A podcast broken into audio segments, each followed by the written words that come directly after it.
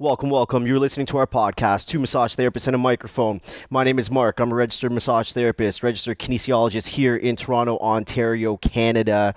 And again, I am out of the office. I am somewhere in Toronto, Etobicoke, maybe. Etobicoke. Why isn't it Etobicoke? I don't know. I don't know. It's spelled Or my nephew says Edo Bico. Edo Bico? Yeah, I'm I like, really? that. It's Etobicoke, buddy. It's Etobicoke. I'm hanging out in Etobicoke. We are in the coolest loft I think I've ever been in. Aw, Uh, we've you. got a nice view of the highway, and I'm pretty sure if I get my binoculars out, I'm going to see some activity happening in the building across the way. Have you ever done that before, by I've way? wanted to. Why I'm not? tempted. It's a little creepy, no? You know what's the creepy part? Is when you get the binoculars out and you're looking, and someone is looking back at you with binoculars. That is so waving. wrong. That is that. That's why you see the, uh, the, the. Do you see how the drapes are placed or the the blinds are placed? Strategic, so they can't see up there. Nice. Yeah, yeah. You know the railing. Just That's awesome.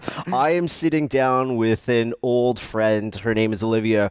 We go back. We went to massage school together. Yep. And uh, since massage school, she's been doing some really cool stuff, working as an RMT, working with a really cool client base. She's also gotten herself way deep into fitness, and I will let her speak about that. Um, yeah, why don't you tell everyone who's listening? By the way, everyone's listening. everybody's listening. Everybody. Well, what do you want to know? How I got into it? Eh? Well, let's It's, first uh, start off with just a little bit about you. How about that? Let's start off with your name. Let's go there. Olivia Zarek. Olivia Zarek. I like the my name. I like the sound of it. I think it's a little narcissistic to name your child after yourself, but I won't go there. I don't think Olivia so at Jr. all. Oliver, maybe. I don't know. We'll see. Why would But that be narcissistic? I Is every know. junior coming from a narcissistic father? I don't know. It might be. Have you met some of them? No, I'm joking. To be honest you, every, Dating world. Hi. every junior that I've met doesn't like their name. Every one of them, and they Yeah. all go by their middle name. really? Yeah. No, I've met I've met a few, and I'm like, okay, yeah, no, there's there's a yeah, you got to change your name legally, or just stick with Junior. And then stick I've met a couple of people actually named Junior. And are they cool people? Um, you you know what? You would think when your name is Junior, you'd be like a really small dude. Yeah. Uh, this guy was the biggest black Three guy. hundred I've ever- pounds. Oh, yeah, was- take he you in that take yeah. you in the alleyway, one hundred percent. Oh, for sure.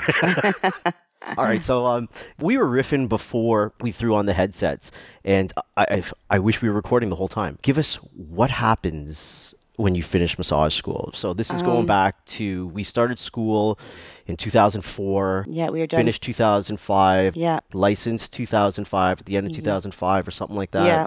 Give me your career path. Um, I started working for a multidis- uh, multidisciplinary clinic out in Brampton uh, for a chiro, um, and I loved working for him. Uh, honestly, I don't. I would never speak ill of him, but he seemed a little bipolar. Um, I stuck it out at that clinic for two years because you don't want to look like you're unreliable and you job hop initially. And forgive me to say that it almost felt like slave labor with the pay that I was getting at that time. So I figured, let me get my two years in, so it looked good on my resume, resume and Do start you, do you remember what you were getting paid? um, I was getting paid two hundred dollars flat rate for the day, um, and I'd be st- I'd start at nine o'clock in the morning and finish at six thirty. I'd have a one hour break uh, at one o'clock, um, and the vast majority of my appointments were half hours. So by the time you crunch the numbers, paid out your taxes, I was getting paid out seven bucks per half hour massage. Oh, wow. Right. So you know, needless to say, I've clearly grown a practice since then, and I'm not making seven bucks a half hour. Yeah. Um, but it, it was interesting. It taught me a lot about myself and patience, um, literally to physically have patience and patience themselves as people. Yeah. I tried to dabble a bit into spa work in that area as well, and I figured I figured out real quickly that doing the fluffy massage, if you will, was not for me. Just the regular K relaxation. I literally was so bored during those relaxation massages. I wanted to slit my wrists for entertainment and watch myself bleed out because I felt like my purpose, my reason for going into work was fleeting. I, I was meant to help people, I was meant to fix them. I don't believe people should have to live with pain. Um, I think pain is an indication that something else is going wrong in the body, um, whether it be an inflammatory response or it literally just being an injury. Is it stemming from actual muscular issues? Is it a gut health issue? Is it bone? But when you're in a you're you're put into a place, an environment like a spa, you're not assessing anything, you're not doing anything.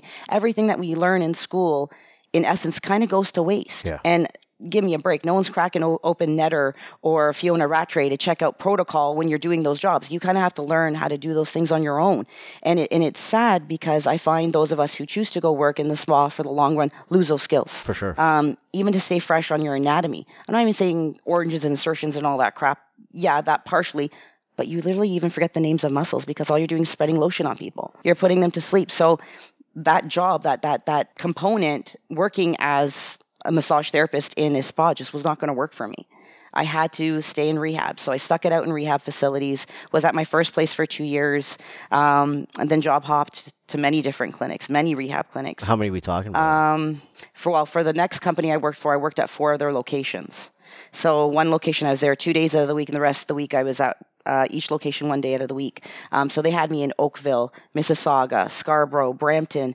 Um, and I absolutely loved it. I won't lie, the vast majority of my patients at the time, I'm not sure if it's because of the owners or where their clientele were being streamed from, the vast majority were Indian or Pakistani. Mm-hmm. Um, which in turn taught me how to make butter chicken, which was a great. like, I make the dopest butter chicken ever. um, and you know what? It, it it humbled me because these people genuinely came in with issues that they really wanted help with. And I'm like, okay, I want to stick with this. I want to stick with rehab. So I did that for four years. Then there was a huge change with motor vehicle accident insurance. And I went to collect my check one day, and my check, instead of it being the hefty amount it was supposed to be, was less than half because they couldn't afford to pay me. And I don't think it's because they couldn't afford to pay me. I think it's just because all the cutbacks, they didn't want to pay me right. the rightful amount. Having said that, because there was no actual contract signed, which was stupid on my part, going on the whole trust thing. And okay, no, you don't trust anybody to sign a goddamn contract. Even if you have to draft one yourself on a lined piece of paper, have something drafted, mm-hmm. have it signed.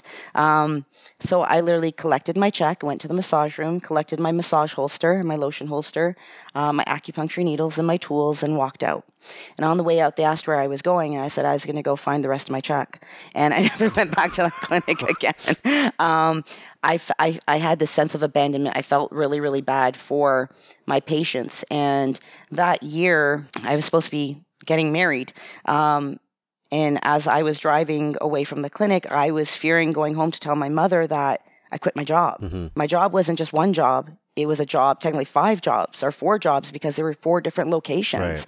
And I was like, fuck, what do I do now? I'm getting married, I'm supposed to buy a house. And not for anything, it's not that, well, truthfully, I couldn't rely on my ex husband financially. So it was me worried about where am I going to get the money for the house? Where am I going to get the money for this this wedding? Whether it be a destination wedding or a wedding I'm going to do at home. How am I going to pay for this? I don't have a job now. So on my way home, I was uh, driving across, I guess, Queen, which turns into Highway 7. I got off at 7 and decided to cut north up Weston Road to go to my sister's, my sister Ursula, who, by the way, is on Storage Wars Canada. Um, she's Ursula the Knockout. How cool is that? Yeah? Yeah.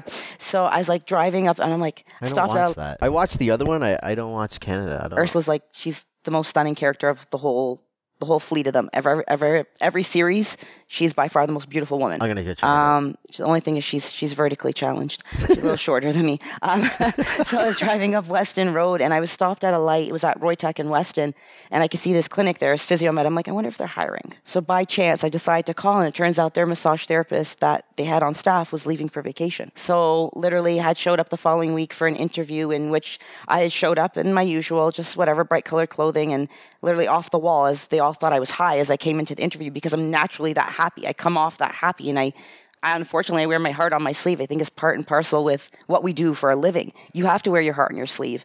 So anyways, I walk in and I did my interview. They thought I was high. And needless to say, I got hired on. They thought, okay, let's see how long her energy level like this lasts. they thought I was high. They thought I was so high. So they offered me a job.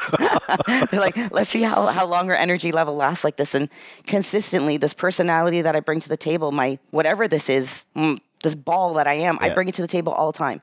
All meetings, doesn't matter. And so I ended up kind of working out in Vaughan for the last eight years and in turn end up buying the clinic a few years later, had to sell back because of my divorce. So I got married and divorced in the span of this time. And then I kind of, after leaving the ex husband, and hence why my practice blew up, was because I started going to the gym. I started training, met a lot of different people, a lot of interesting people. Um, training for myself ended up teaching me how a lot of people were obtaining these injuries through the gym unless you really know what you have to do or the muscles involved with a shoulder press, yep. and then knowing how to treat those very muscles and how am I going to treat those muscles with what modalities? You're not going to get very far as a practitioner if you're planning on treating athletes and athletes alone. That wasn't my intention, wasn't to corner that particular market. It's kind of how I weaved myself in there. I didn't mean to only end up with athletes. That's all that I pretty much see now. So let's back this up then. So let's let's let's get into how you got into fitness cuz when we were in massage school, I don't know if fitness was your thing. No, I was more into the low carb, Atkins diet. God forbid I have an ounce of sugar. And I think I, I I've I've seen you with a couple cigarettes hanging out of your mouth. oh yeah, there. I smoked. I smoked through school. So when does when does fitness make the appearance? Fitness. Because we're not just talking about like you go to the gym. We're talking about go check out what's your Instagram? Go check out Midas Touch 82 because we're talking about fitness competitor here. This is not just I go work out every other day. maybe I'll do some cardio. We're talking oxygen deprivation mask. I love it. I love it. Um, it this actually started four and a half years ago, five years ago when I left the ex-husband, and I had um, I primarily started training because, well, at the time after I left my ex-husband, I started dating somebody, and he had said to me, "Why don't you start going to the gym? At least you'll you'll sleep at night and you'll have an appetite." Because I had become emaciated, and unfortunately, we need our strength as therapists to keep up with the schedules that we have. And not to say that I was being bombarded by clientele, it's the clientele that I already had. I became unreliable and not really not that I didn't show up for work. I just I sucked as a therapist all of a sudden because I didn't have my weight. I didn't have my strength. I wasn't sleeping. I felt like shit. I was constantly working in a deficit. And I was like, well, what are you gonna do? I'm like, I don't know. I'm hoping you know I'll get some sleep or I'll eat better. It wasn't happening. So I joined the gym, and because I started going to the gym, I was burning through more. Which actually, oh my god, I actually have an appetite today. Let me eat. Yep. And I would come home and actually get a decent night's sleep. And for me, unfortunately, I think I've kind of grown accustomed to the fact that decent night's sleep for me now is five and a half, six hours. That is good sleep to me. Mm-hmm. If I sleep any longer than that, I feel like A, I've wasted the day away, and B, I could be at the gym. Why don't I just get out of bed? so like anything beyond 6:30, I'm like I start to go through this panic mode, and I'm like I need to get to the gym.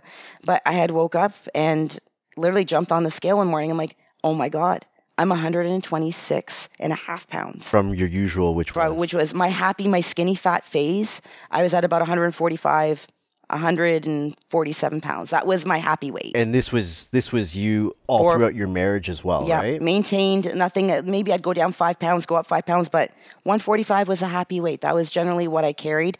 Um, So that I'm a- marriage fucked you up, eh? yeah, it really did.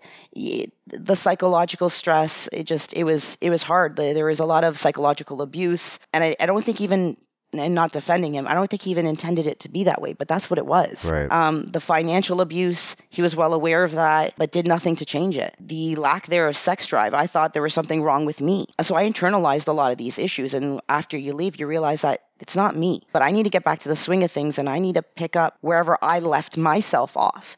And it turned into a mission for me to find out who I was before him. Because when I started dating my ex husband, I was what? I was what, 17? 17, 18 when we started dating.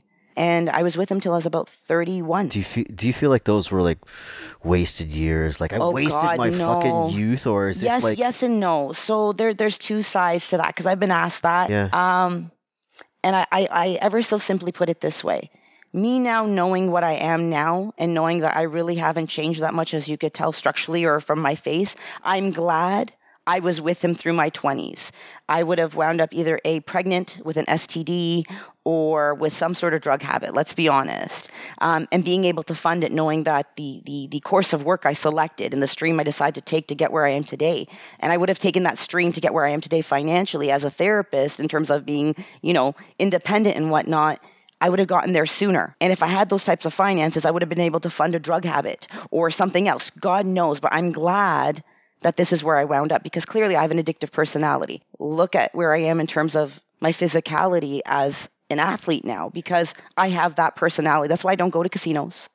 Um, there's just, I've never tried hard drugs because I'm worried that I'll become addicted. So that's kind of where that kind of all started. That's true. Anyone that tackles fitness like you have, it is an addictive personality. It is. completely. It is. and it's great that you recognize like uh, I can't I can't do certain things. If I tried anything that's a stimulant, guess what? That might take me down a path. Oh my God, take out my pre workout from my life and I want to slit your throat. I'm like, your adrenals are like, whoa, where, where's my 500 milligrams of caffeine? It's not coming right now. I'm sorry. Put that shit on hold. Um, so, yeah, so I don't think my 20s were wasted. I think it really taught me a sense of compassion. Um, it really taught me that guilt was anger turned inward. And that's what my sister would tell you right now. Anger, guilt is anger turned inward. I think I was angry with myself a lot of my 20s, and I wasn't angry with him. I had low self esteem. So, no, were my 20s wasted? No, it taught me a lot about myself.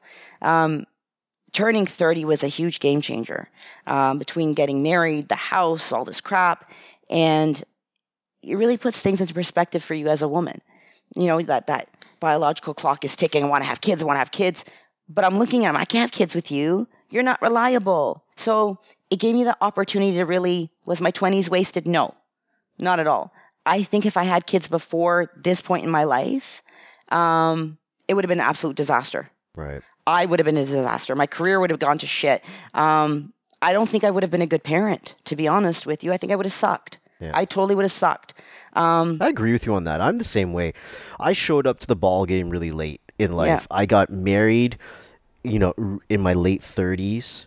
I got I I had my first child, you know, at, when I was almost 40. Like I Yeah. and I can't imagine I if I had done it before, it would have not been right. Right. I I would have I couldn't have done it No. then, like the way I'm doing it now. I, I think so. I'm glad it happened that way. I'm kind of, I, I don't, I don't regret it at all. In fact, I, I couldn't be more grateful for everything that I learned from my ex-husband. In turn, growing up with him, Right. I appreciate the experience. I've let go of all the anger and angst from the divorce and separation, and I owe that to the gym. To be honest with How you, How hard is that to let go of? um, it's extremely hard. So funny story. He had gotten into a kind of not. As, I, I guess it was a fairly serious uh, snowmobiling accident. I want to say it was a couple winters ago. Harjeet and I went to Jamaica August two years ago. So it was I think the January following that. So almost two years now. He had called me out of the blue and he had said, "Oh, listen, I got into a snowmobiling accident. I've gone for physio. I've gone for this. I've gone for that. Um, Olive, I haven't been able to move my shoulder. Is there any way you treat me. I'm quiet for a second. I'm like, yeah, it's fine. I'll treat you. Haven't spoken to this man in years. Haven't seen him. Don't give a shit. Divorce is settled. But you know what? I will. I will gladly treat you. I'll pay you. I'll pay you. Like I have benefits. I'm like, yeah. Imagine that filing claim with my license on there and my name, knowing that I was once on your insurance policy. Yeah, no, I'm good. Thanks. He goes, no, no, seriously, I'll pay you. I'm like, I don't need your damn money, Kevin. Just come get treatment. Yeah. Fine. He shows up here, and my girlfriend up the hallway, who I went to Jamaica with, sees him. She's like, "What the fuck is he doing here? What is he doing here?" I'm like, "I'll I'll talk to you later about just later." Yeah. She goes, "Uh, "Bottom line, I couldn't have him go to the clinic. I think my business partner would have rode like driven over him with the truck, and my staff would have paper cut him till he bled to death, or hooked him up with every tens unit and cranked it. like honestly, like I'm just glad he came here. So I treated him whatever. I did Acu, I did Graston, I did a bunch of ART on him, did a lot of deep tissue. He was freaking out thinking I was trying to hurt him on purpose. Let's be honest, treatment with me is not fun. It hurts. Um, we actually went for dinner afterwards and you could see he was very remorseful. He felt bad. He was very grateful for treatment. We had gone for sushi, came back home, thought nothing of it, didn't hear from him for two, three days. He calls me and he tells me, I'm going back to work tomorrow. I'm like, what? He goes, I'm going back to work. He goes, I swear to God, I have 95% of my mobility back in my shoulder. He goes, I don't know what the hell you did. He goes, but I swear to God, you're a miracle worker. I'm like, you're welcome. He goes, no, honestly, thank you. I'm like, you're welcome. Doing my job. Yeah. And that's what it came. I was just doing my job. So letting go of that anger and that angst, I don't think I would. I had to treat him to prove to myself, a that not only was I completely over it and him, that I don't harbor that anger, that resentment towards him. I just don't.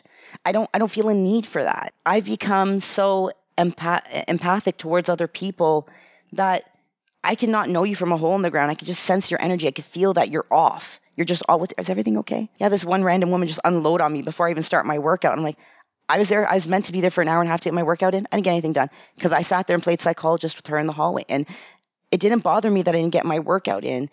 It bothered me to know that somebody was going through this within the confines of their mind. I don't understand why people are not capable of getting over things. And it's not to say, oh, just get over it, walk it off. I feel like I I sound like Miss Golaski, my high school gym teacher. I like, just walk it off. It's not about walking it off. It's about coming to terms with what is, knowing that you can't change what has happened. The only thing that you have control over, and never mind everything that's currently going on in your life, is your reaction to that. And how are you going to participate with that? You could choose to participate or you could choose to change your perception. It's all about perspective. And those are very three powerful P's that I live by. Can I do anything about this? No. Okay, so how am I going to react?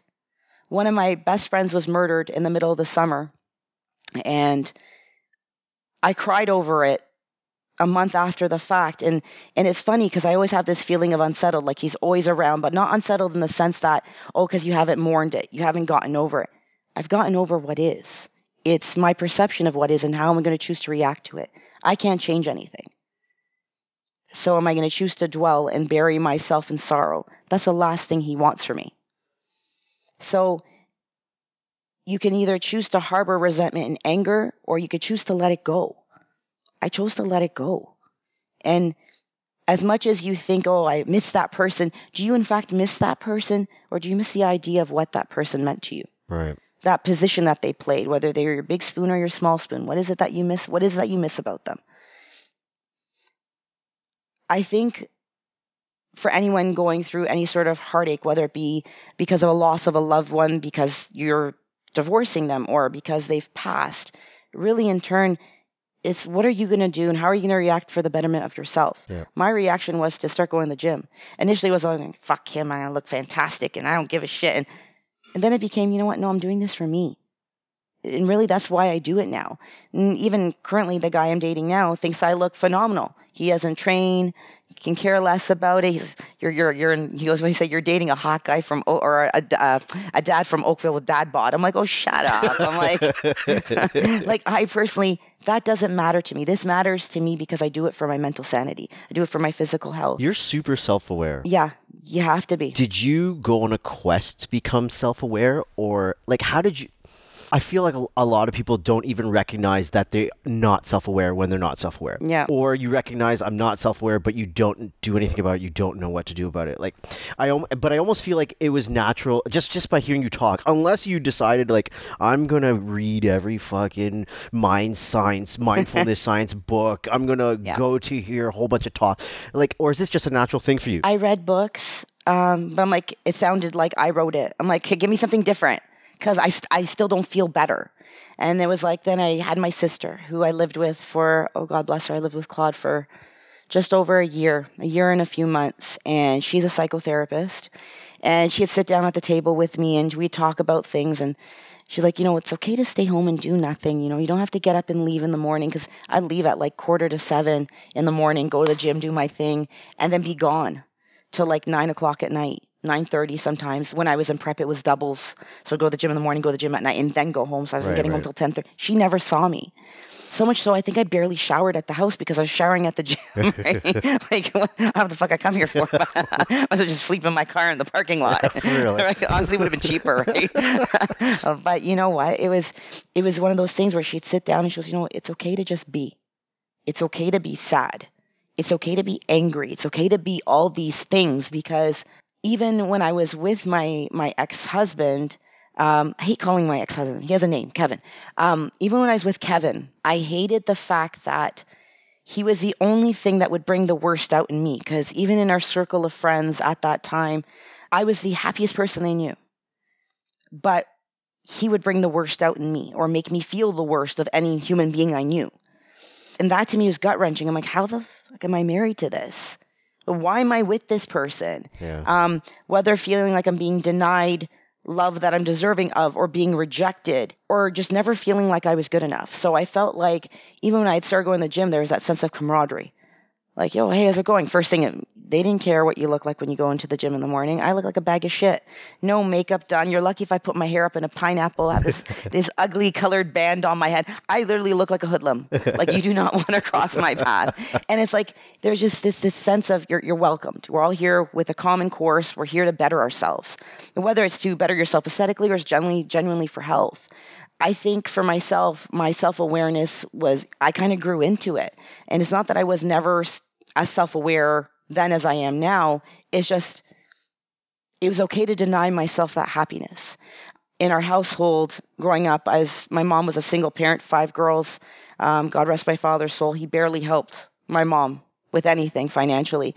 So I got to watch my mom struggle growing up.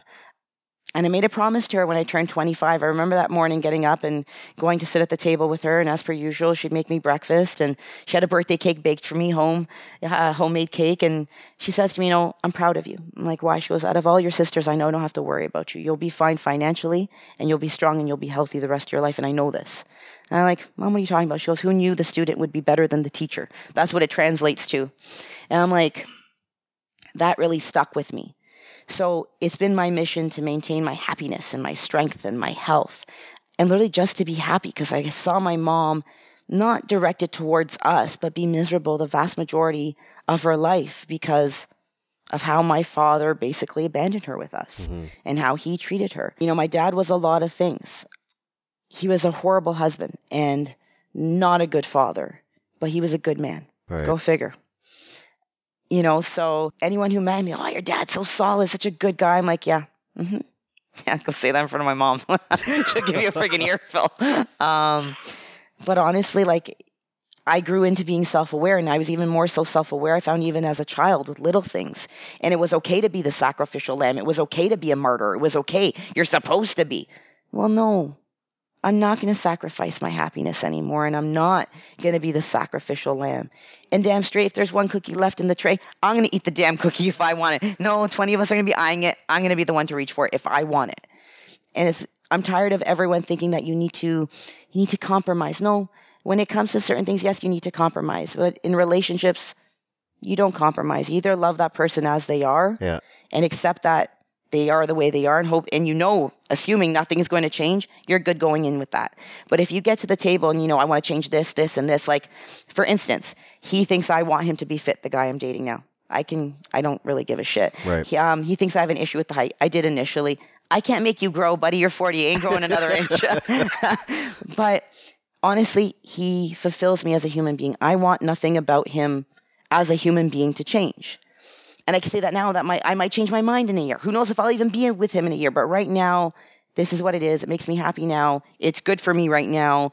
It doesn't take from my life. It adds to my life. I think we allow a lot of people and things to take from our lives versus adding to it, and not in the physical aspect of it being something that you can physically touch, nothing that actually is tangible.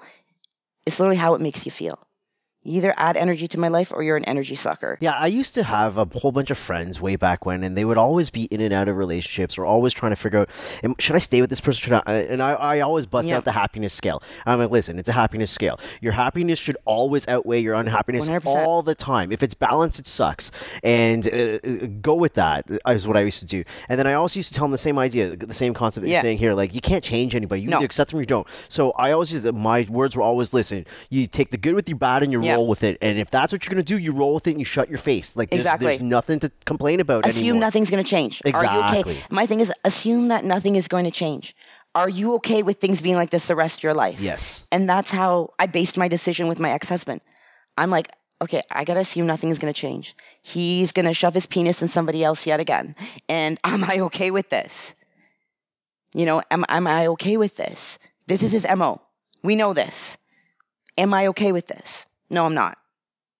Okay, am I okay with him Did you ever at some point convince yourself that you are okay with that? Ooh, you're making this face. You're making this face like, should I say this? Should I not say this? I've, I've, I've, you know what? Someone will be like, you know what she told me?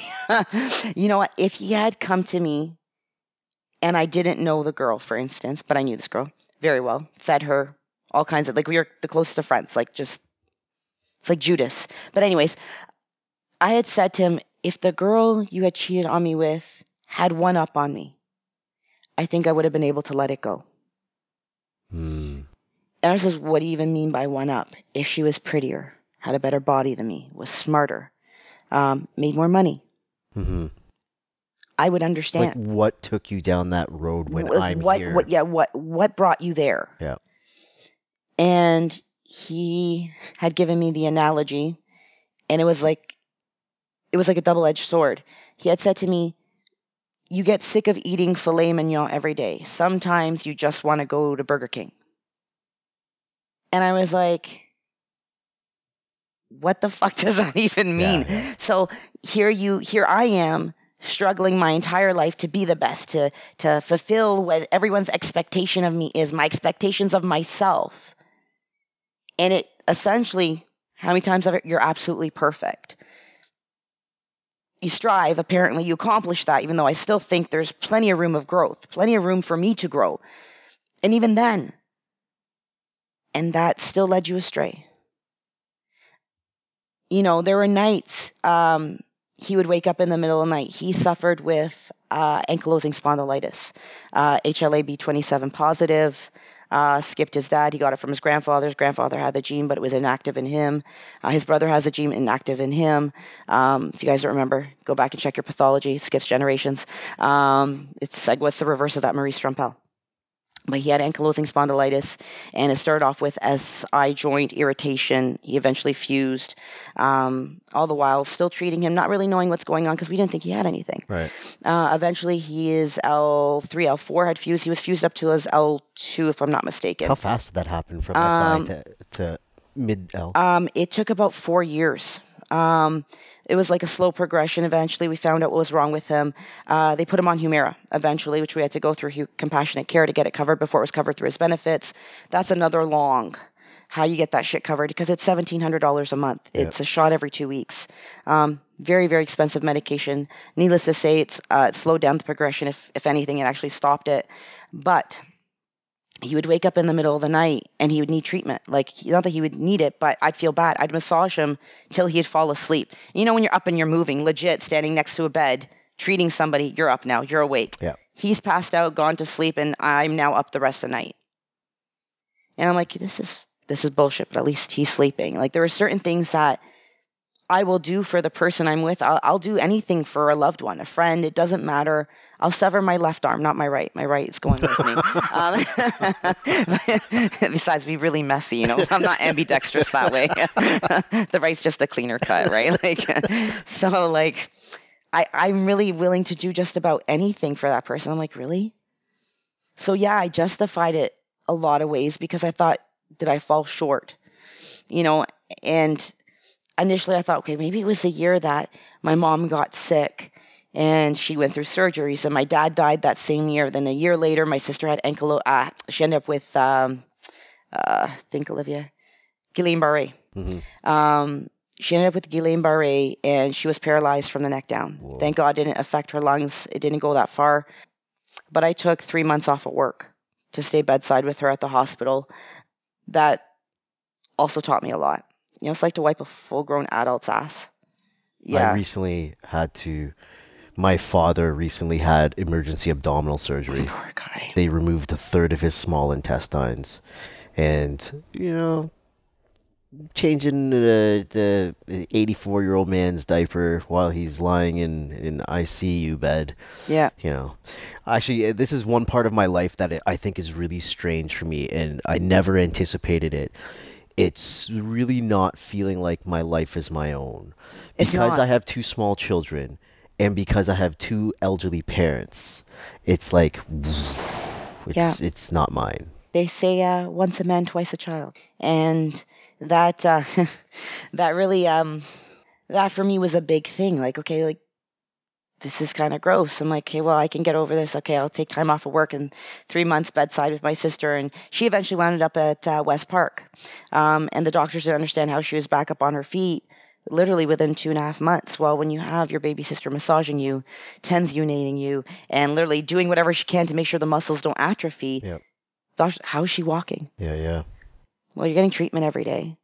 I tried to make sure she had as normal life as possible at the hospital, including taking her downstairs too. They had a hair, a hair salon downstairs, getting her hair colored, getting it cut so she wouldn't feel gross. I'd friggin' shave her. Um, I even, you know, waxed her down there because I'm like, that's embarrassing, dude. You're spread eagle every day practically for these doctors or nurses when they come to sponge bath you. Yeah. I'm like, you know what? Let's make sure clean. everything's. I'm gonna clean this Yeah, up for you. yeah, because it's just not right. I'm like, what is going on down there? Ooh, maybe in the Far East, but not here. no, where's, no. where's my machete? like, ew, ew, ew, the visions. oh my God. Um, so you try to make sure the person has as normal life as possible, right? And because I was so immersed in having to deal with, you know, my mom being sick, then my dad dying, and then then my sister getting sick, like, was it because I wasn't around? Was I being neglectful towards you? No. You know, because whenever I did see you, I tried to make sure, quote unquote, you were taken care of. You know, like, at what point where did I go wrong? So I'm sitting there justifying it. There's all these things, and you can tell, as you can see, I found uh, ample reasons that I tried to justify it. There's no reason for that. yeah. There's no justification for that. You can't make excuses for someone. Even when someone decides to let them go, let themselves go, that also is still not okay. It's not okay to a let yourself go. I don't think it ever is. But if your partner has, it's not okay for you to turn your eye and start looking elsewhere. That's not okay. If there's an issue with how your partner looks or you're not attracted to them, tell them. Fucking tell them. And you know, if they're not listening, tell them again. Get them a fucking gym membership. Fly their asses to Colombia and get them liposuction. You do what you need to do as that partner to maintain that. So you're still attracted to them. And even though the aesthetic isn't should be, but it's a big component. It's the reason why nowadays people are either swiping left or right. The aesthetic is a massive component. I have to wake up to you. I have to go to sleep with you and hopefully somewhere in between perform. Like, you know what I mean? Like, but I have to wake up to that. Not to mention, you have to face yourself every day. Yeah. So I'm like, okay, where did I go wrong? I'm like, I, I look at myself every day. I thought I looked fine. I thought I was okay. I wasn't. No. And that's a whole nother topic within itself. It was, you know, I want to, you want to go to Burger King on occasion. Well, dude, that's Burger King. Like it, it almost looks like you went to a back alley and rifled through the goddamn trash can. Like, Yeah. what were you thinking? So, you know, I justified it and it took a massive psychological hit. Like I did. Like it was just, what the fuck is going on? What did I miss? And I, I can never sit there and say I didn't blame myself. I blamed myself for a long while. I think that's why I was able to kind of sort of salvage and pick up the pieces and stay with him. And, but yeah, no. Three years later, we end up revisiting the same thing. And I'm like, okay, I'm out. Yeah. I'm out. And the second time around, it wasn't a full fledged, you know, affair, but it, I'm pretty certain it would have led to that. But I was like, you know what? Yeah. no. At this point, it, who who even cares, right? right? I'm done. So yeah, I, I was done. I was done.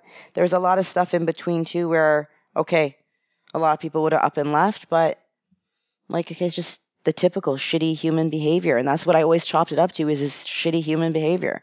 Just be better than that. Always be better than that.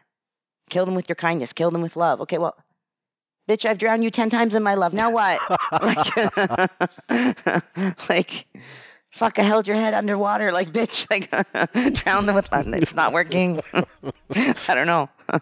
so it's, it kind of, that's, that's kind of where I kind of went down this gym craze kind of path. And So now enter the gym. Give this to me because it, like I said, it's not like you're a Monday, Wednesday, Friday, and maybe I'll do some cardio and some light up. Maybe I'll do a Zumba class. Right. it's it's not one of those. No, it started off ultra, ultra light. Like the first few months was kind of like, okay, let me just start creating a schedule for myself. Okay, maybe I could commit to like, it was stupid. I'd get there, walk on the treadmill for a half hour.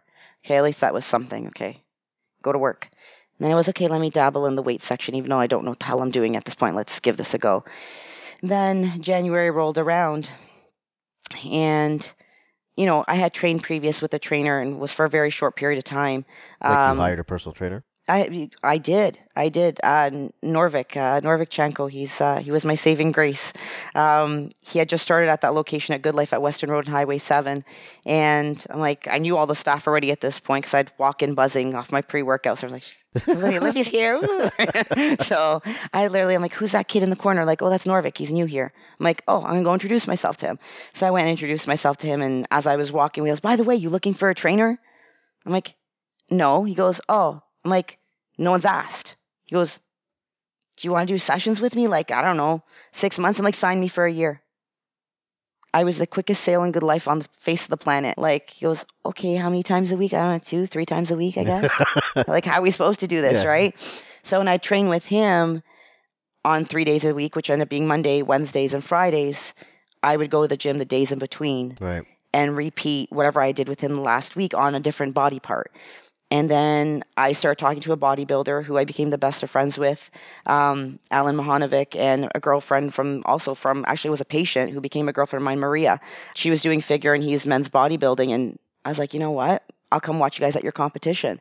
So I went and watched, and you're all inspired, and all these people, and ooh, wow, and saw Fouad Abiad for the first time in my life, and I'm like, he's a big boy. I'm like, wow. I'm like, that's incredible. I'm like, do you think I can get him on my table? yeah, no, he's probably got his own therapist. Watch, I'll get him on my freaking table. You guys are gonna see, I'm gonna get that man on my table. And all of a sudden, these figure women go up on stage, and I'm like, wow. look at them.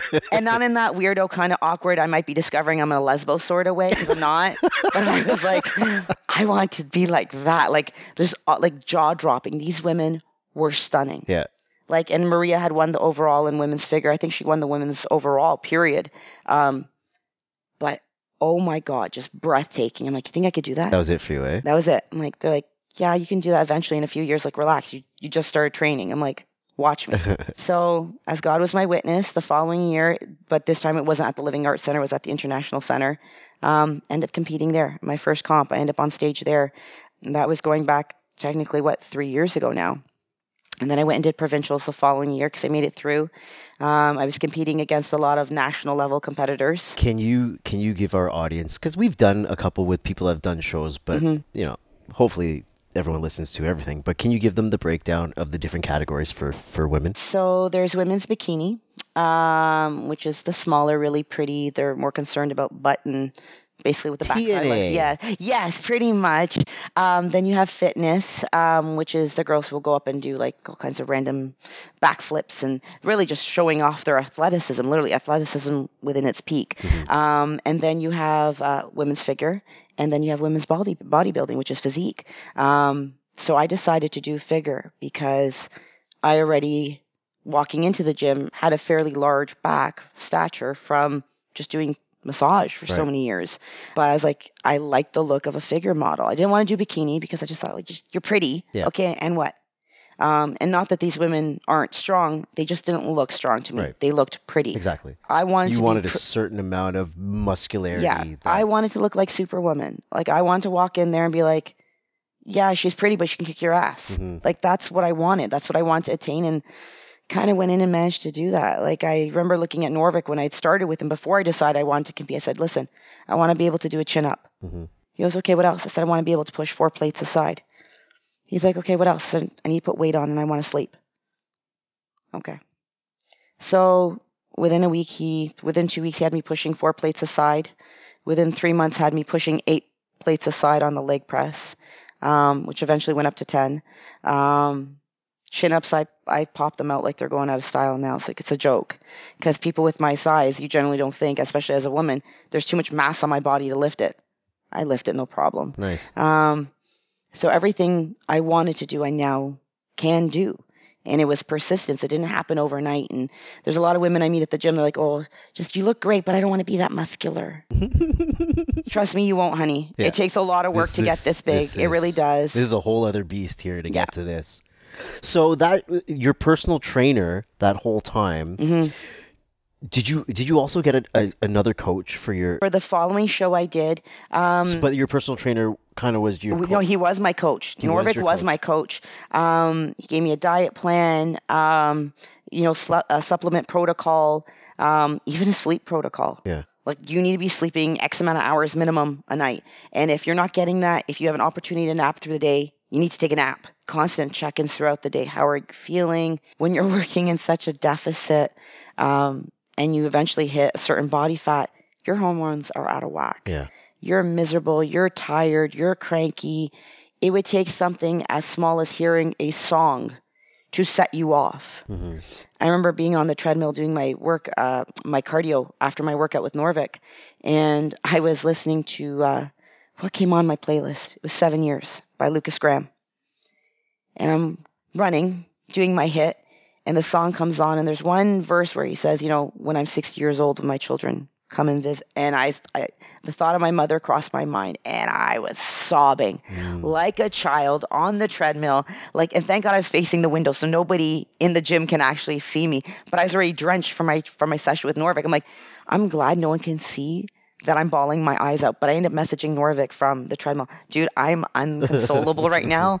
I need a hug. He goes, what's the matter? I'm like, honey, where are you? I'm like, I'm on the treadmill. He came in to find me. He goes, are you okay? I'm like, no, it's a song. I can never listen. Like from the, for a good six months, I could not listen to that song without literally sobbing uncontrollably. Yeah. To the point where the staff would panic when the song would come on in the clinic and go change the station. Okay, just turn it down. Turn it down. Like it's like Silver Linings Playbook. right? That Stevie Wonder song that sets off uh, oh my god. Bradley Cooper's character. it's just like what happened i'm like this is so wrong it and it's hard like my coach like Norvik was phenomenal with me. I thought I was going through starvation diet because I didn't clearly I didn't know it was my first time around. I think that ultimately I would have felt that way with anybody being my coach the first time around. Like this is it. This is all I get to eat. And then you want me to do how much cardio?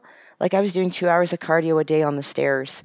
Um, I'd do an hour in the morning, an hour at night, an hour, hour and a half of weight training. However long it took me to get through my weights, I had to get through it it, it's it's crazy commitment. It's not a normal level of commitment. I had to prove to myself a that I wasn't committophobe. I thought I can never commit to anything again. Yeah. After marriage, I'm like, fuck this. I'm not committing to anything. Like, I I was actually able to commit. I had to make sure I could commit to something for myself and see it through. I was working literally seven days a week. Yeah. Um, so training seven days a week, even though he insisted I had a rest day. He played stalker.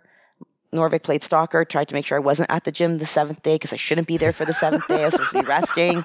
He's like, yo, did Olivia show up at the gym? Tell her to go home. Tell her to go home. or he'd message me, I know you're at the gym. I'm like, how the fuck does he, he know I'm here? Where is he? How does he know? Go home. Hon, you need rest. Go home. Okay. so I'm like, keep going. I'm like, you're still there. Go home. I'm like, what the hell? Where is he? That's awesome. I'm like, fuck. But honestly, going into something like a competition, you need a coach. You need someone to hold you accountable. I yeah. think we all need someone to hold us accountable, especially if you know you're not one to decide to do something for yourself and stick to it. We very readily hold ourselves accountable in this industry because we know if we don't do something, it's going to be, oh, it's that cookie I ate, or it's that extra few almonds I had, or everything is logged, everything is accounted for. You know you're having 135 grams of chicken breast you know it's exactly 130 grams of oatmeal. You're counting out your sprigs of asparagus. It's in, you know, you can't have spices on your food because you know they're going to bloat you. You're intolerant to them. No, you can't have ketchup. There's calories in ketchup.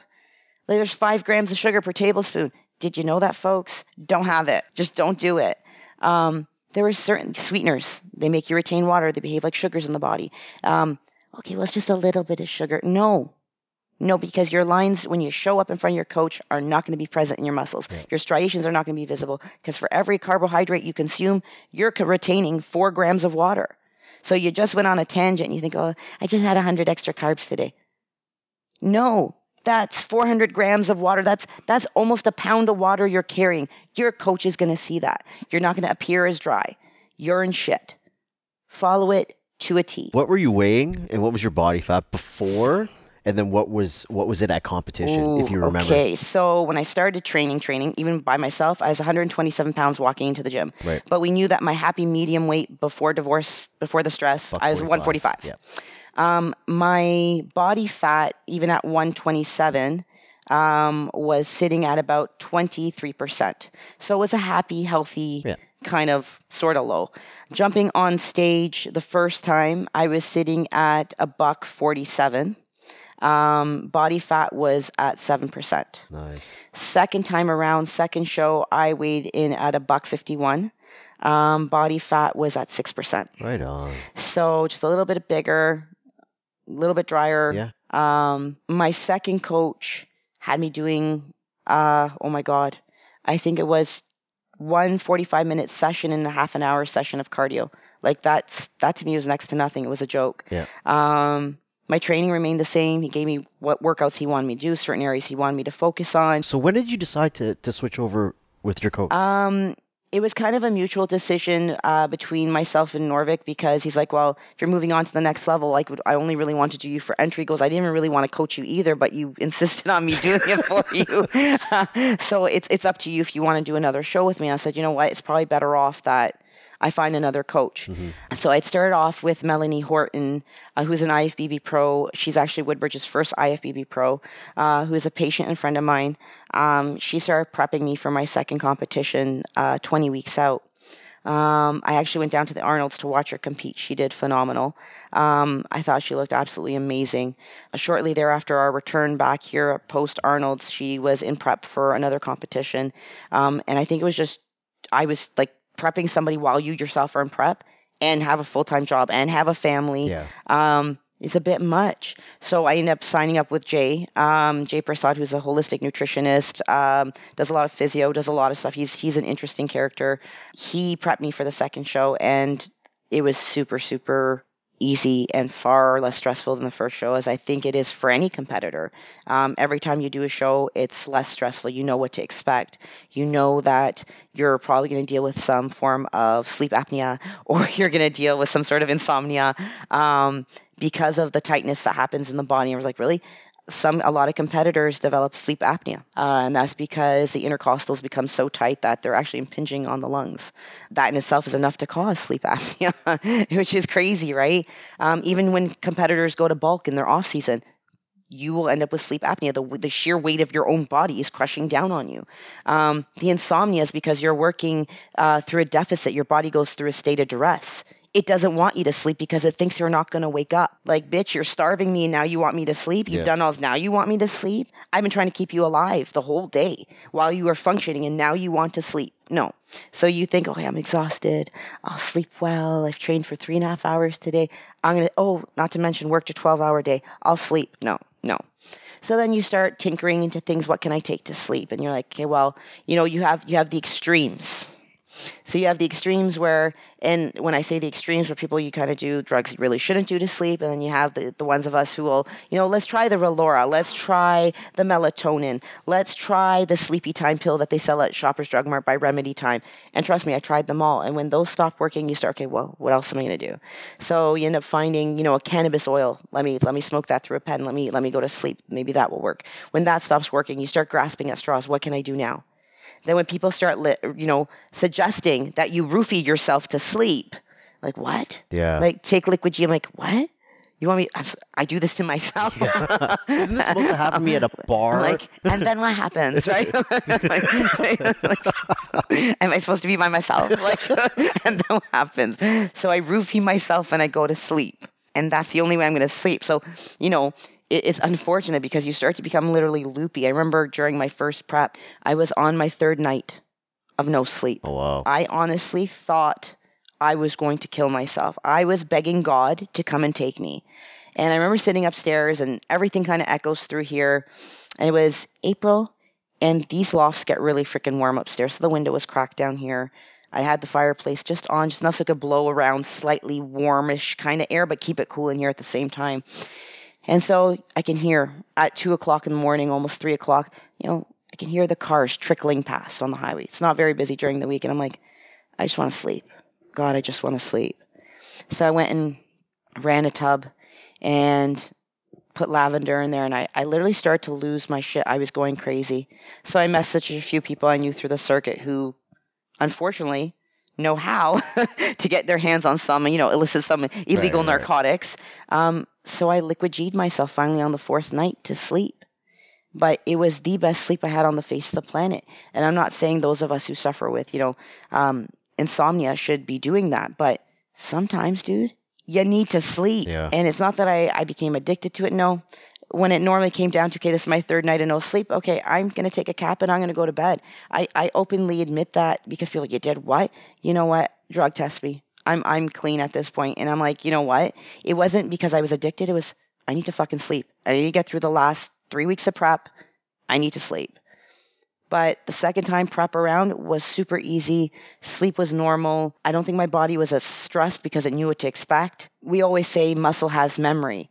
No, memories are stored cellularly, which is the incredible part. So certain things you associate a certain scent with a certain person you don't like cellularly your body's going to remember that. So the same way your body would have reacted and you would have released cortisol, your body will release cortisol due to the same stressor unless you recreate that memory cellularly for yourself. Kind of like your experiences. So kind of going through prep, there is that cellular impression that is stored within the cell or that memory that's stored within the cell. So it's not so bad the second time around. Everyone always asks, Will you compete again? I think I will, just not anytime soon. I think right now I'm just going to coast and continue to train, try to bring out my legs, and maybe hit the stage again in a few years. Maybe after I have a kid. That will be my goal. Yeah. Get back on stage. Would you ever would you ever consider coaching?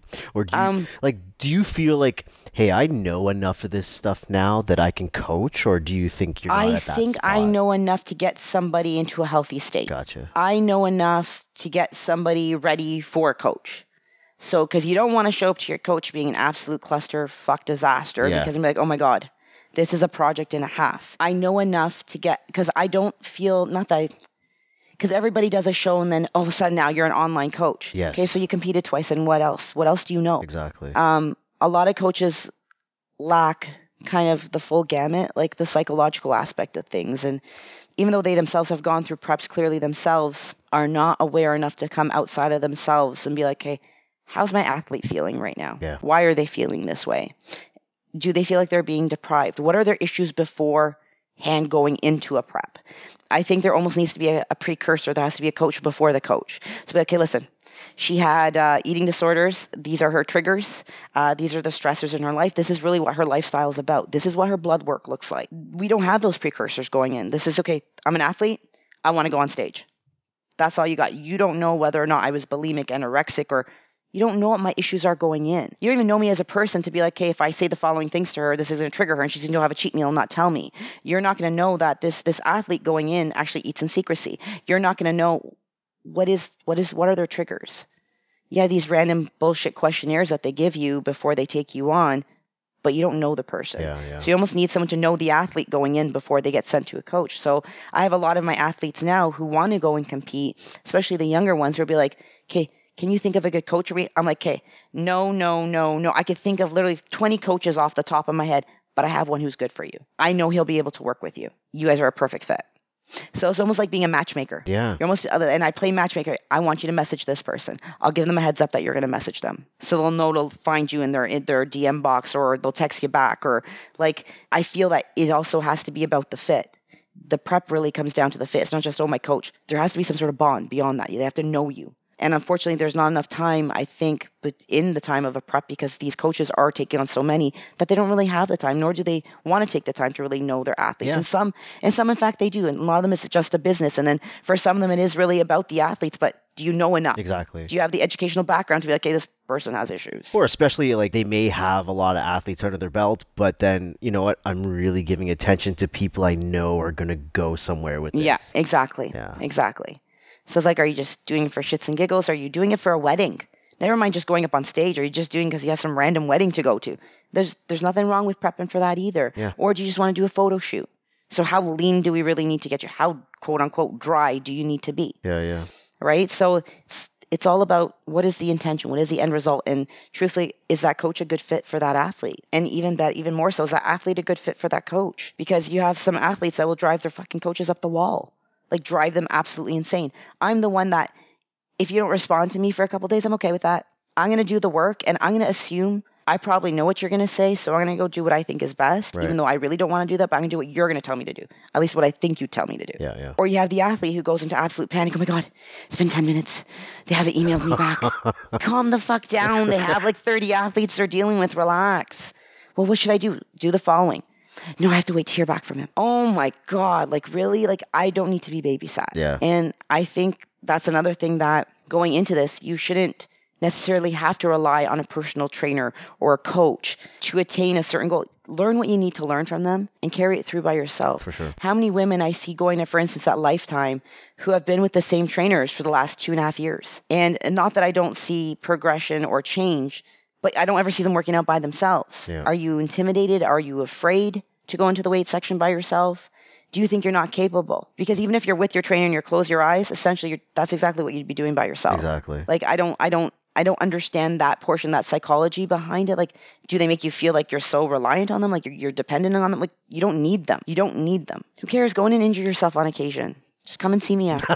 like, and I, I'm the athlete who walks around the gym, and I see people doing things with poor form, or they look like they're going to hurt themselves. Like, whoa, whoa, whoa. Okay, hold on. Can I just show you something? And especially if it's a chick talking to a guy, they don't like that. They look at like, bitch, you can tell me what to do. No, I just want to correct your form. kind of sucks. You're going to hurt yourself. You are going to end up on my table. Mark my words. Now, I've had this one guy. Oh my God. I love this one patient. He's a friend now. Um, super, super good guy. He was on the leg press and you can see he's locking out his knees at the top. Can you not like stop right there? He's like, well, I'm like, you don't have to put, bring your legs any further. Don't.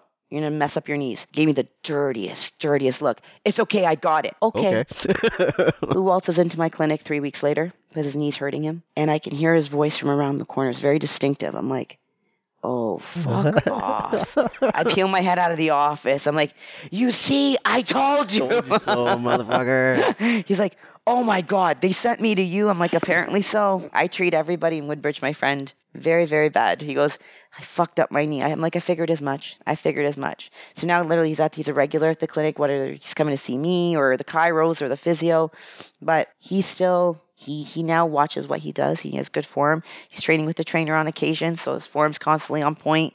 But it's it's so imperative. Like, do you need someone to hold you accountable? Do you need someone to babysit you? Like, what is your motive? Like, what is your motivation? Is it because you want to have um, do you want to get up on stage or do you just want to be healthy? Do you just want to be aesthetically pleasing or do you really care what you look like? You just legit just want to be healthy. Yeah, yeah. Um, some people say, well, I just want to drop my cholesterol. Some are, I need to be here because my doctor won't perform plastic surgery on me until To I lose lose the, the weight. 15 pounds. Yeah, I'm like, okay, and how do you feel about that?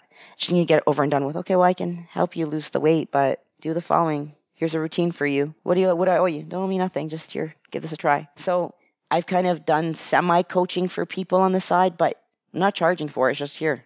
Try this. What do you think of the following supplements? Okay, try this. Don't take this at this hour. Take it at this hour. You're crashing. Take some L-carnitine with some fats. Like it's it's, it's basics, and I knew nothing before, like absolutely nothing. Whereas, what do you think of the following supplements? This is what I think you should couple them with. This is when you should take them. This is what this will be good for. What's wrong with you? And one guy at the gym, he's like, you know, I've been taking magnesium and upsets my stomach. I'm like, you're giving yourself the shits. You're probably taking too much of it. Goes, oh no, but the guy said, okay, but magnesium's great for delayed onset muscle soreness if Yeah. that's why you're taking it. So why are you taking it? Like, so there's certain things where you learn and you try to help people to the I, I try to help them to the best of my ability. But if I don't know something, I have people who have the answers. Yeah, this is a yeah. quick message. I'll find out for you. For me, the goal was just to be initially was to be aesthetically pleasing enough that I can jump on stage with these women, and I made it. Then there, you know, been there, done that. Now, now it's like, okay, what's the goal now? What is the next stage of your life in general? Which, by the way, I'm sitting here. Yeah. You do have this awesome energy. I can't stop smiling. and your life is your had life that effect on people. and your your life is super fascinating. What is the next stage for you then? What's the, the, next stage What's the next big me, thing? honestly, um, I I probably will compete not this year coming, probably the following. I might have a kid, um, but even in having said that, if I do get pregnant, I want to show people that it's okay to train while being pregnant. I think a lot of women just they stop at the gym and they end up with all these complications and no no I'm gonna be that chick who's still lifting and still doing their cardio. I understand the stairs might be dangerous after a while. The stairmaster might be an issue, um, but I want to show people that my fitness doesn't define me. I define fitness for myself. It really is about just being healthy, and it that's that's my fire within. I just want to be healthy. I want to radiate. I want to glow. I don't I don't want to end up being old and saggy and not be able to get up from the floor and need somebody's assistance. And I just don't want someone wiping my ass. Yeah, I hear you. Are you ever scared you're gonna take it too far? No. How come? No. Um, Because you do have this addictive I do. type of thing going on. I do. So, in my mission to better health and being aesthetically pleasing and all this stuff, I actually learned to love myself. I love myself enough to not abuse myself to the point where I'm going to masculinate myself. Uh, by defeminizing myself, by putting things into my body that's going to alter essentially my femininity. There are, and I'm going to admit this out loud, there are certain qualities about me that people would think or suggest that to some degree I have full well potential to be a man eater. Um, as there are womanizers, I'm a man eater. Um, I'm not. I choose not to be for my own sanity and trying to pull off juggling acts just doesn't work for me. Um, but more so because I have more self respect for myself. Um, not trying to say that I didn't careen out of control because of what it felt like rejection after the marriage, that I didn't go off and do my thing after being with somebody for 13 years.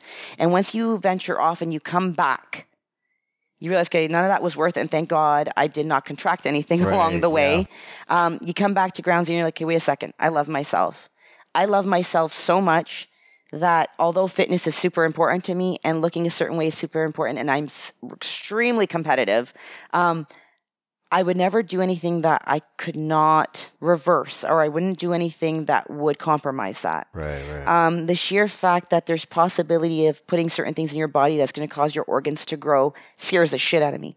Or the sheer fact that your voice can be altered and never go back. There are just certain things that scare the shit out of me. It's good that you're scared by these. Yeah, things, I, I it's it scares me, and that's why I'm like, okay, you know what? No, I'm not gonna do that. So yeah, you have that stopping. I have that. Um, even in casinos, for instance, and back to being the addictive personality, I had gone uh, with three friends of mine while I was in prep um, to Casino Niagara. And uh, we had gone to a restaurant, and I was like, fuck, you know, I shouldn't be eating here, but you know, whatever. They made me a salad with a piece of grilled chicken. It was basic. I'm like, okay, good. I'm in the clear. Go to the casino. I'm like, fuck, okay, how much am I going to spend here? I think we end up spending like 200 bucks each, which is not a big deal. But I'm like, okay, I'm walking around. I'm playing with the slots. There was no tables at casino, just slots. And I'm watching them go around. Erica looks over. She said, everything okay? I'm like, yeah, everything's fine. I said, do you see these people in here? She goes, what? I said, they look so sad. I was like, oh my God. She's like, what do you mean? I'm like, look around. Some of these people look like they're about to slit their wrists. I'm like, they've clearly lost a lot of money. Like, this is fucking sad. I go to the washroom and this one woman's in the washroom. She's bawling her eyes out. How am I going to go home? How am I going to explain this? I'm like, that's all I need to hear while I was washing my hands before I walked out. And I'm like, oh my God, no, I'm not going to the ATM. Yeah. I'm not spending. Get me the fuck out of here. Like, dude, you okay? I'm like, yeah, let's go back to the room, have a few drinks. Let's go wander Niagara. Like, I don't give a shit. Let's go wander drunk for all I care. But I'm, I'm so not gambling anymore. That was enough to literally bring me back. I'm like, okay, no. Although I'd love to go play more on the slots because I love the flashing lights. I'm all about the lights. I'm like, like cha-ching, cha-ching. even though there's the buttons Yeah. where you have the handle. I, bitch, I'm playing with the handle. I'm old school Vegas. Where's the cigarette? What do you mean I can't smoke in here? Like, um, like honestly, I love that. I love the the what we we envision the glamorous side of Vegas. Or, or even gambling, like the idea of the casinos. Casino Niagara, man, that was a that was an eye opener for me. I'm like, I was like, you ever want to go to Vegas? Not really. Have you ever been to Vegas? I've never been to Vegas. I've never been to Vegas. I'm not a casino guy. I Mm. went once. My wife and I, we um, we we decided to go renew our vows, but we did it kind of we did it kind of in a very goofy way. We found some dude in Niagara that will go to places to Yeah. to um to do uh your to remarry you, and so he's like, we're, we're trying to figure out like, so where do you do these types? He's like, well, I can come to your hotel room. We could. I was like, that's awesome. That's that's Yeah. what we're doing. That's awesome. And my wife was pregnant too, which was even Aw. funnier because the whole thing just felt like a shotgun wedding. Anyway, so we were at the casino, and Um, like I had never really been to a casino, and I have no interest. I It's just- beautiful. I have no interest in gambling at all. Yeah. I got no problems blowing my money like on a night out with my friends and Yeah. paying for drinks for everybody, and I feel good about money that I can't. I can't feel good about just losing money gambling. Yeah. So that's not my thing, and that's one reason why I'm like I can't do Vegas. I would never. I Yeah. would. I don't think I'd enjoy myself, and I know I don't drink much anymore. You Yeah. probably knew me when I was uh, more into alcoholic stuff. Yeah. Um, but I really don't do it anymore. Yeah. Uh, I just I can't. I don't feel good. I'll have two beers and I'll feel drunk, and I'll have three, then I'll feel hungover already. Yeah. I don't feel. I, I'll No, as we get older, we can't drink anymore. I can't. I don't. I don't even bother trying. I mean, I enjoy. I enjoy my cannabis. Yeah. You know, that's that's a whole other story for me. But I'm um, Vegas. I, I I keep telling my wife, I'm like, listen, I'm not going to Vegas. I won't survive. Yeah. You know, I'll go hard for three hours, then I'm done for like uh, I'm done. I'm done Yeah. for the rest of the weekend or however long we're there. It's just not my not my thing. No, for sure. And I honestly, I, I don't, I don't blame you. Vegas is not, is definitely not for gambling. Is not for everybody. But I have that personality, so I know walking in. Okay, you know your tendencies. Like when I had. Uh, what I can't remember what game it was on the Super NES. My sister Ursula would come home at two, three in the morning as who is now my brother-in-law would be dropping her off from a date, Yeah. and I'd be up still like hit me, hit me. um, um, Luvi, you have school. You have to get up at seven in the morning. Okay, just just twenty more minutes. She's like, it's two thirty in the morning. like so, I'm like, that that was an eye opener for me as a kid growing up. Okay, you never do this. Yeah. Um, the fact that I smoked, that was like, okay, now if you offered me a cigarette, I can have it. I won't crave another one for three, four months. It makes no difference. I can have it. I cannot have it. I don't know no what it is because I smoke, and I don't know what it is about cigarettes that I I really want or like, and I I think it's I don't I don't know. I think I do it out of boredom. I'm not gonna lie. I think it's because it's vape. like this just seems like there's a commercial on TV. Guess what? I'm gonna go have a cigarette, or I use it as a little bit of a reward. I'm doing something at work. I'm editing Yeah. a podcast, or the case. I'm like, okay, I'm gonna go this far and have a cigarette. Yeah. But I, don't- I don't know. I, I really gotta stop that before my fucking four year old picks up that I smoke. Right. I really don't want her knowing that I that I smoke yeah. cigarettes. Yeah. No, you don't want her to. Not at all. No. I used to literally, my dad would leave a cigarette in the ashtray as a kid growing up. And I would inhale the smoke from the ashtray and go, blow it out on the side because I thought it was so cool. And I'm like, there is, there's still something about the combination of a nice cologne and cigarette scent that because that reminds me of my dad. Yeah. I think that's why I was so enamored with this guy, like my best friend who was murdered. I was like, every time he'd come in, I'd be like, you smell like magic. Really? Oh, thanks. I'm like, no, really, you, you smell like magic. He goes, I just outed a butt and I'm wearing Creed. I'm like, I know, I know. There's something about the combination of the two, right? I'm like, I still like that scent. I'm like, you're that's carcinogens and more toxins from the perfume. I'm like, I know, I just love it. like, can I have one of his scarves? Thanks. like, How do we bottle this? Yes. That's what we're saying. so it's just there's certain things that I know I just I can't allow myself to do. I already know based on how I live my life, I'm a bit of a deviant. Like it's not normal. Like the fact that I trained the way I trained, the fact that I got up and I wasn't victimized or defined or defined by my divorce. Like there's certain things that people like, what the fuck? I'm like, I just don't care. I just don't care. And it's not that it's not that I don't care. Correction. It's not that I don't give a shit. It's that I give too many shits, and I give too many shits about one thing and one thing only, and it is my myself and my own perception of myself.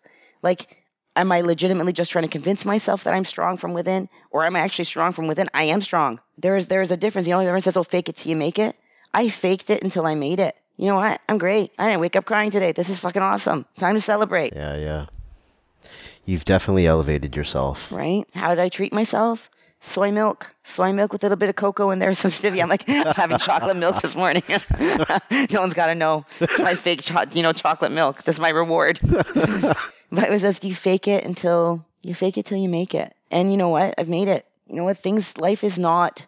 It really isn't shit. I think our perspective is what is shit. You know, whether it be because you know, oh, this happened and that happened and you're defined by your misery. You know what? Stop wearing it on your sleeve like it's a fucking badge of honor. To be miserable is not, oh, I should, she's had a rough life. That's why she's so. mi-" So you're wearing that like a badge of honor? Bitch, get over it.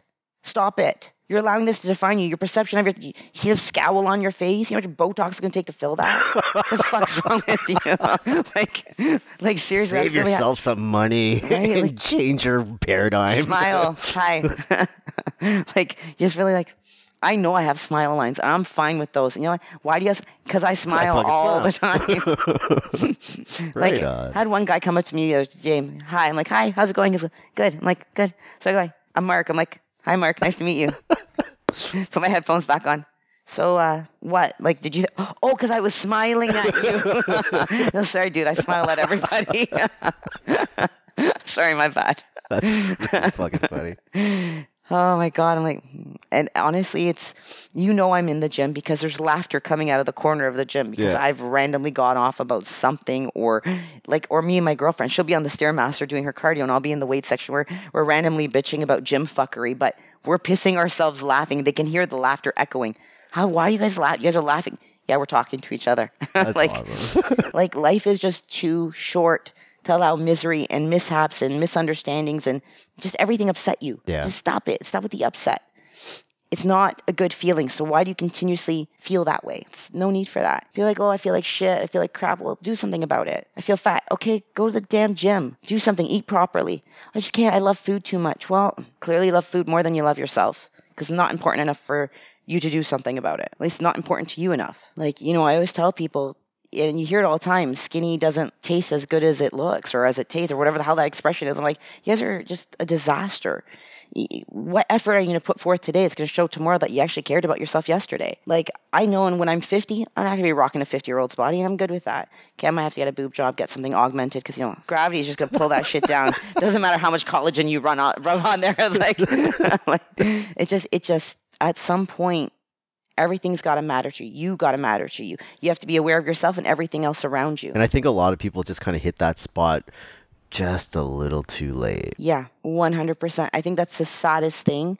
Um, I, I honestly think my dad finally became self aware literally only a couple months before he passed. But it's just, it's not just awareness, self awareness, it's aware of how that person's feeling. Because you have to be concerned about those who are not self aware, how they're feeling. How are you going to prevent? It has to matter enough to you to help them make themselves aware, make them aware of what they're doing wrong. Not necessarily wrong, and wrong is our perception of what is right and what's wrong, but how their negativity is affecting them and in turn spilling into other sections and parts of their life. I think it's I think it's atrocious. Like especially as you get older, you see a lot of these miserable, you know, I said seniors are miserable. These really miserable old people. It's like you never broke that cycle. Like it's not because they're old enough and it doesn't matter. They can say whatever they want. All the more power to you. I'm not going to step over you because you're miserable and you're old. But I'm looking at you thinking, what the fuck? I don't want to end up that way. My mom was probably before, you know, her dementia really set in. As she got older, I noticed she started to give fewer shits about things and became slightly happier. I think it's because finally at that point she was learning to let go. But she let go too late. I think her dementia was self perpetuated. I think her life was so awful that it was in her genetic code essentially to eventually end up with dementia, but it actually came out in her think eventually we can all have dementia if it's in our bloodline or family genetics um, to end up with some stream of dementia or Alzheimer's. But my mother wound up with full blown dementia because her life was that awful. And she reminisced all the time about the miserable things versus the things she should be grateful for. And it's not to say that my mom had a ton to be grateful for because she really didn't. But I think she became aware of how, how those things made her feel and learned to let them go too late. Because despite the fact that my mom was miserable about her life, she was one of the happiest souls, if that makes any sense at It all. It makes a lot of sense. My mom would laugh about the dumbest shit, like the dumbest shit. Like she would fart, like a silent fart in the car, and like, the fuck is going on? All of a sudden, the windows are open. She starts laughing. It was you, eh? Was you. I'm thinking it's the sewage or the Humber. I'm like, no, it's you. Thanks, mom. Thanks. And she's laughing hysterically, tears rolling down her face. I'm sorry, Amma. I'm sorry. yeah, I'm sure you're sorry, lady if you can't laugh at a fart, something's fucking wrong with you. like I swear, mom's like something died in your body. Poor woman. Um, right on. yeah, you know what? It's uh, I don't want to wind up miserable, and I don't want to wind up sick, and I don't want because I'm miserable and sick, have that bleed into who I am as a person, and have my energy go to shit, and my energy spill out into other people, and that me being negative. and you know, they say people are cancerous. I'm like, I don't want to be a cancer for somebody. hmm I, I really don't want to be toxic. So it's it's about me going into a different vibration and self awareness and really being happy because I choose to be happy. There's a lot of shit going on in the background. There will always be shit. Like I haven't seen my mom in over a year um, because my eldest sister won't allow us to. So my mom's got dementia. She's dying of cancer right now. She is 73 years of age. Um, she lives with my sister in Angus there are so many reasons as to why my sister won't reasons that are justifiable to her to my eldest sister as to why she won't allow us to see our mom So none of none of you guys. none of us four of us get along smashingly doesn't mean we all see eye to eye on things all the time but we we get along well enough to know what the daily updates are with one another versus the weekly or monthly like we're on a message stream 24/7 me and my sisters there isn't anything that I wouldn't do for them. Same goes for my eldest sister, but in having said that, a lot has changed. The dynamic of our relationship has changed since she's taken our mother from us. She will not allow us to see her. So my sister is the power of attorney, um, and my mother lives within her home. Um, and because my sister's home, her dwelling is private property, we're not allowed to see our mother because she won't allow us in the house. And to show up on her property again, as we've been warned several times, will be given a trespass and eventually will lead to a criminal charge if we continue to persist uh, because my sister does not want us on her property. However, as power of attorney, she does not have authority to deem who can and cannot see our mother, but it's private property. And again, the loophole, she can, technically. But my mother's not ambulatory. So that's the other issue. So we're kind of stuck in this rut where we don't know what the status is on our mother. The only time I get an update is when I call the police department non emergency line to have them go do a random check, concerned citizen check. Um, How often have you had to do that? um, however often I want. I could do it weekly. I could do it daily. I can be a complete fucking pain in the ass. I know, right? And by law, they legally have to go and check. Um, so the last I heard, my mother wasn't, you know, too bad. She wasn't well either. Uh, she was laying in bed talking to the police officer when they went to go check. And, you know, it's funny because the cop I had spoken to over the phone, should, should I tell them who who sent me? Yeah, yeah. Tell her it was her baby sister. The baby. The bunch of the bunch. The bookend. So the cops are like, she was what? I said my sister used to joke that we were the bookends because she was the firstborn and I'm the youngest. She's like, okay. So when she called to report, she said my sister was quite upset and she scoffed because it was me who sent them because my other sisters and we're all in the same boat. I grew a whole different set of balls, I think, when I left my ex-husband um, because normally I'd be very emotional when I was being kicked out of the hospital, being confronted by my sister. She had kicked me out of the hospital. That was another thing. When I went to go see my mom, that's another fiasco. Um, but the security from the hospital is the one that escorted me out. They weren't supposed to. It's private. It's public property. I'm allowed to be there. I'm a taxpayer. So it's kind of a, a mess that way. Um, but having said that, I haven't seen my mom since last year, August. Wow. So there's always shit in the background. And as much as it upsets me, um, beyond words, I still pray for my sister. I dislike her as a human being. However, I do not doubt she is taking the best care of my mother. I do not doubt witnessing day in and day out, watching your mother slowly die must be one of the most difficult things. I don't doubt that. That is a challenge. And it's not that she had to do it on her own. She chose to do it on her own by ostracizing yourself, by moving out to bumfuck Idaho, I, Angus, which is like 45 minutes outside of Barrie.